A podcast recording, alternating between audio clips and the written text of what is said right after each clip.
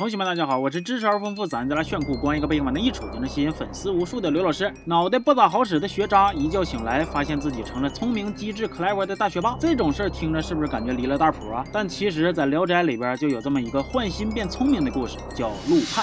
其实，《聊斋》作为一个炙手可热的大 IP，已经被改编过很多个版本了。不过，让我印象比较深的还是零五年由胡歌、林志颖、黄晓明等明星出演的这版《新聊斋志异》。而咱们今天要一块看的陆判，就是这一部里的第一个小故事。话说。那给活人换心，把笨蛋变聪明这种离谱操作，追根溯源，其实都是因为一场赌局。有一个叫白永成的郎中，因为卖假药害死人了，被判了死刑。但他儿子白杨却大闹刑场，说白永成其实是被冤枉的。就连天儿都突然刮风下雨，好像预示着案子有冤情。可就算是这样，时辰一到，白永成还是人头落地了。等白永成死后，到了冥府，负责给他定罪的判官陆判和司徒判又因为他的事吵起来了。陆判觉着白永成其实没啥大问题，他就是让人给骗了。如果他聪明一点，就不会落得这个下场了。但是司徒判不同意陆判的观点，他认为这个白永成死的不冤，人性本恶，他傻不拉几的时候是被人骗着作恶，那要是真变聪明了，保不齐就会主动去作恶了呢。反正他们俩记个半天也没吵吵出个结果。这个时候，陆判想出了一个馊主意，那就是和司徒判打赌，找了一个小笨鼠做个实验，看他由愚笨变聪明了之后是作恶还是行善。那打赌倒是没问题，但是这个小笨鼠要选谁呢？智力有缺陷的不行，没念过书但是脑袋贼好使的也不行。最终，陆判把目光。投向了一个叫朱尔旦的人身上，他脑袋笨，智商智商不行，情商方面也不行，用两个字形容呢，那就是草包了。说这一天，书院里的书生们聚在一块吹牛，这个说自己敢晚上走乱葬岗，那个说自己跟装死人的棺材一起睡过觉。这时候，一个书生摆摆手说：“你们这都是小意思，敢去十王殿过夜的那才是真男人。”那么啥是十王殿呢？其实就是供奉冥府那些阎王啥的地方。陆判和司徒判的像也在那儿。那这个时候，朱尔旦跑出来说：“十王殿我去过呀，前两天刚去。陆判的像倒了，还是我扶起来的呢。”这轱辘他没撒谎啊！前两天有个香客把手链掉十王殿里了，正好让他给瞅着了。为了能密下那手链，他特意趁晚上没人的时候又去了一趟十王殿。不过书生们肯定不信呢，还立下 flag 说，如果朱尔旦敢把陆判的像背回家，就把自己的脑袋给朱尔旦当凳子坐。结果当天晚上，朱尔旦就把陆判的像给背回来了。来看热闹的书生全都给吓完犊子了，连哭带嚎的就跑了。那咱说呢，朱尔旦真就那么勇吗？哎，其实没有，他也胆突的。所以人都走了以后，他给陆判倒了一杯酒，寻思赶紧道个歉。但谁成想，突然一道红光乍现，陆判居然变活了，不仅能跑能蹦，还能说话。他问朱尔旦：“你有什么梦想？”朱尔旦说自己想考取功名，赚很多的钱，这样既可以孝顺老爹，也不用妻子再操劳了。陆判一瞅，哎呀，这不就是我要的小笨鼠吗？够愚笨，够贪财，同时又有孝心，爱护妻子以及敬畏鬼神呐，那属于是好坏各一半了。行，小笨鼠的人选确定了，那接下来就是要找到那颗慧心，而这颗心的主人就是一位阳寿将近的教书先生洪秀才。话说洪秀才这。天在看书的时候走来走去，结果一个大滑铲给自己卡死了。紧接着陆判出现，拿走了他的慧心，安在了朱尔旦的身上。那果不其然，换了新的朱尔旦变得才思敏捷，一家人是欢欣鼓舞。不过他们这一顿骚操作，给白羊可给坑惨了。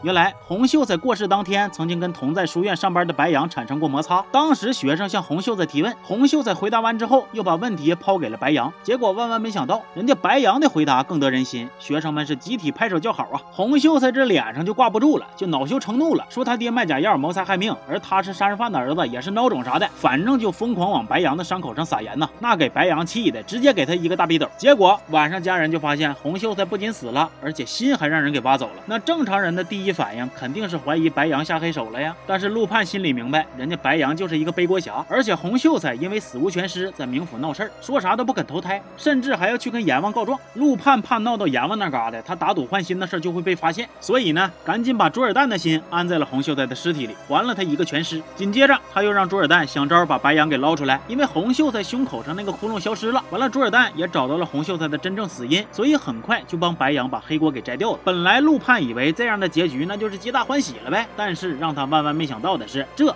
才是噩梦的开始。变聪明以后，朱尔旦就开始降他这媳妇柯少荣，觉着他长得丑，配不上自己。那他觉着谁能配得上他呢？那就是白杨的未婚妻张小曼。可是人家张小曼喜欢的是白杨啊啊！没关系，还有招，可以换头。事情是这样子的：白杨他爹死了以后，张小曼的爹妈就瞧不上一无所有的白杨，就寻思取消他俩的婚约。但是张小曼不干呢，说啥就非要嫁给白杨。这一天，张小曼约白杨出来见面，结果在去的路上被一名叫杨大年的匪徒给盯上了，不仅在没人的地方对他施暴，还将他残。残忍的杀害。而这一切唯一的目击者就是朱尔丹，他看到了杨大年对小曼施暴，想救人，但是又怕连累自己，于是去了失望店，找了陆盼来帮忙。可等他们到的时候，小曼都凉透了。面对此情此景，朱尔丹有了一个大胆的提议，他让陆盼把张小曼的头嫁接到他媳妇的脖梗子上去。那陆盼也很震惊啊，你怎么有这嗜好？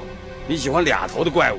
朱尔旦当然不要两个头啊，他只要张小曼的头。再说了，心都能换，那头有啥不能换的呢？陆盼肯定是不干，那一秃噜嘴，还把打赌的事儿给说出去了。这一下啊，可让朱尔旦给抓住把柄了，开始说什么啊？我以为你是因为对我好才让我变聪明的，原来我只是你的一颗棋子儿。你不知道我变聪明了以后过得多难受吗？以前傻了吧唧的，不知道自己媳妇多磕碜。现在我心明眼亮了，成天对着他，我孤独啊，这都赖你啊！紧接着开始一哭二闹三上吊，寻死觅活的，非让陆盼把张小曼的头头换到他媳妇。身上，事实证明啊，就算是搁阎王殿工作的人，也有可能被渣男 PUA 呀。陆判妥协了，答应给朱尔旦的媳妇换头，不过条件是不能让任何人知道这件事儿。所以在第二天，柯少荣醒来发现自己变了一个人的时候，朱尔旦的解释是因为少荣平时呢行善积德，所以观音赐了他一张好看的脸。而柯少荣以及朱尔旦的老爹就这么轻易的信了他的鬼话。另外，在帮白羊伸冤之后，朱尔旦的名声一下子就传开了，很多人来找他帮自己打官司。陆判呢是看在眼里，喜在心里啊，盼望着盼望着。朱尔旦能用机智的小脑瓜帮苦难的老百姓伸张正义呀，但事实上，朱尔旦却以此来敛财，替一些穷凶极恶的败类脱罪。那边张小曼的尸体被发现，白羊又成了背锅侠。不过因为没有证据证明人是他杀的，所以没过多久又把他给放了。但是白羊子一被放出来，朱尔旦的好日子就算是要到头了。白羊先是发现了朱尔旦的媳妇和张小曼长得一模一样，紧接着又从张小曼的鬼魂嘴里得知了朱尔旦和陆盼干的缺德事。愤怒的白羊想要告官，揭发朱尔旦的恶行。那最好的证据就是柯。少荣脖子上的伤疤，但是让他万万没想到，陆盼居然出手帮了朱尔旦，暂时隐去了那道疤。而朱尔旦也满嘴跑火车，各种编瞎话，说这个长得和张小曼一样的女人不是他媳妇儿，而是他的小妾。他和张小曼也不是换头，只是单纯长得像而已。这么一顿操作下来，虽然让朱尔旦逃脱了责罚，但是家庭内部就出了乱子。之前他不是骗媳妇儿，说这个脑袋是观音菩萨瞅他心眼好赐的吗？现在真相水落石出了，这颗脑袋明明就是他从死人身上偷来的。那柯少荣是咋寻思？咋膈应啊？想要反抗朱尔旦，结果却被一向懦弱的丈夫扇了一个大嘴巴子。那边白羊寻思啊，我阳间门路不应，没人替我伸张正义，那我上阴间摇人去。我就不信了，这阴阳两界还没有说理的地方了呢。于是他多次寻死，但是都被陆判给阻止了。就在白羊气得一个脑袋俩大的时候，一个神秘老道士出现了，不仅帮他灵魂出窍，告到了阎王那里，还替他在冥府伸张正义。而这个老道士其实就是东岳大帝，又叫泰山神，那可是一位超级大 boss。至于于东岳大帝为啥要替白羊出头，其实呢，是因为之前东岳大帝微服私访的时候，白羊帮助过他，所以这一回呀，也算是白羊善有善报吧。而陆判呢，事情暴露之后，只能认栽，赶紧去把这个头再换回来。也得亏他之前留了一个心眼，把柯少荣的头放在了冰川保存，要不然现在哭都找不着调。另一边，这个朱尔旦得知要把头换回去，那肯定是一万个不乐意啊，甚至还动用了各种手段，试图阻止换头。不过他怎么可能斗得过冥府的判官呢？所以最终这个头还是被换回来了。冥府那边，白杨和张小曼在东岳大帝的帮助之下，可以重回阳间做夫妻了。至于陆判和司徒判打赌的事儿，阎王用了一句“此一时彼一时”，就把俩人打赌的责罚都免了，单治了陆判给人换头的罪过。那这其中啊，有一个小插曲啊，就是这个司徒判原先跟陆判一样是冥府的判官，归阎王管。不过就在前不久，司徒判被调走给东岳大帝当左令史去了。也就是说，这个司徒判的上级领导现在换人了，而阎王的处罚结果，相当于是把东岳大帝的人给摘出去，只惩罚了自己手底下的人。所以说呀，别管阳间还是阴间，在职场啊都不咋好混。至于阎王给陆判的惩罚是啥，咱们一会儿再说。过了一段日子，朱尔旦的媳妇生孩子难产了。就在稳婆问他保大还是保小的时候，朱尔旦选择了保小。但是这将是让他后悔一辈子的选择，因为当他看到孩子的那一刻，才发现他媳妇生下来的居然是陆判。而朱尔旦和陆判这对父子当的也是相当的父慈子孝了，败家子儿把家底儿都霍霍光了，吃喝嫖赌抽那是五毒俱全呐。朱尔旦晚年那是相当凄惨，结局算是应了那句话：善恶到头终有报，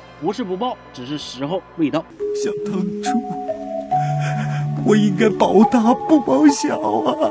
其实啊，零五版改编的这个陆判，在保持了原有的故事脉络基础上，还做了很大的改动。在原文里，陆判是一个惩恶扬善的角色，而朱尔旦呢，虽然愚笨，但是刻苦，性格也不是剧里演的那么胆小自私，反而很豪放、善良且重情重义。朱尔旦因为愚笨，所以考不上功名，于是出现了陆判给他换了一颗慧心。换心之后的朱尔旦不但没有变坏，而且一直跟陆判保持着知己的关系，甚至在死后还一起在阴间做官。可以看得出来，原文跟电视剧的结局基本是反着来的。而且很有意思的一点是，在原文中的朱尔旦身上似乎还能找到蒲松龄的影子。朱尔旦因为愚笨，所以迟迟考不上功名，而蒲松龄呢，十九岁考上了秀才，之后只要参加考试那就落榜，直到七十多岁才得了一个岁贡生，也就是被保送去国子监念书。因为自己的郁郁不得志，所以蒲松龄把美好的愿望全都寄托在了这个荒诞离奇的故事里。但是电视剧版的陆判刚好就打碎了这个美梦。看惯生死的阴间判官，因为一个赌约向草包伸出援手，这个设定既拓展了剧情，又没有逻辑上的硬伤。而且对于陆判这个人物来说，这个行为动机也是非常合理。在后续的发展中，陆判对于自己这个赌约用了无聊来形容，明明关系着几个人的生死，几个家庭也因为他的一次打赌发生了巨变。但是这对于陆判来说，也仅仅是一次好心办坏事的无聊游戏。而卓尔旦在换心之后，没有像陆判期待的那样变成一个好人，反而越来越坏。当时看剧的时候呢，有不少人分析说，其实当时啊，陆判给卓尔旦换的那颗心本身就有问题。洪秀才嫉贤妒能，对白羊恶语相向，专往人三叉神经上扎升压药，那哪是坏心呢？那不是黑心吗？如果换一颗善良的心，说不定朱尔旦就变成好人了呢。不过啊，有一个小细节，那就是洪秀才死后来到冥府审判的时候，判官并没有把他打入地狱，而是说他虽然嘴贱，但是并没有做过什么坏事，所以直接安排去投胎了。那么这是不是意味着，其实这个洪秀才也没啥大问题啊，不至于把心换给朱尔旦，他就能杀人放火了，对不对？另外还有一个观点说，其实是这个朱尔旦自己的劣性被放大了，愚笨的时候他就爱占小便宜，还好色，但是当时有贼心没贼胆，也就密下个手链，多看两眼美女的事儿。可是当他换了心以后，贪念和欲望就膨胀了，因此才会做出换美女头、收钱替坏人脱罪这种恶行。不过就像这个故事结尾，司徒判和陆判说的那样，这个赌谁赢了呀？其实大家都输了，因为他们的一时兴起去试探人性，导致了悲剧接二连三的发生。如果白羊不是遇见了东岳大帝，如果东岳大帝不帮他，那他和小曼不也得是悲剧结尾吗？说实话，我是真挺喜欢这一版《聊斋》的，有童年回忆这层滤镜在。但是也不得不承认，他这里的很多故事啊，那改编的也是真不赖，像画皮呀、小翠儿啊啥的，好多剧情我到现在还记着，让我印象非常深刻。不过时间有限啊，其他的精彩故事咱们就留着下回说，行吧？那么这期就先到这儿了。喜欢这期视频的同学，请帮忙点个赞。那我是刘老师，咱们下期见，啊。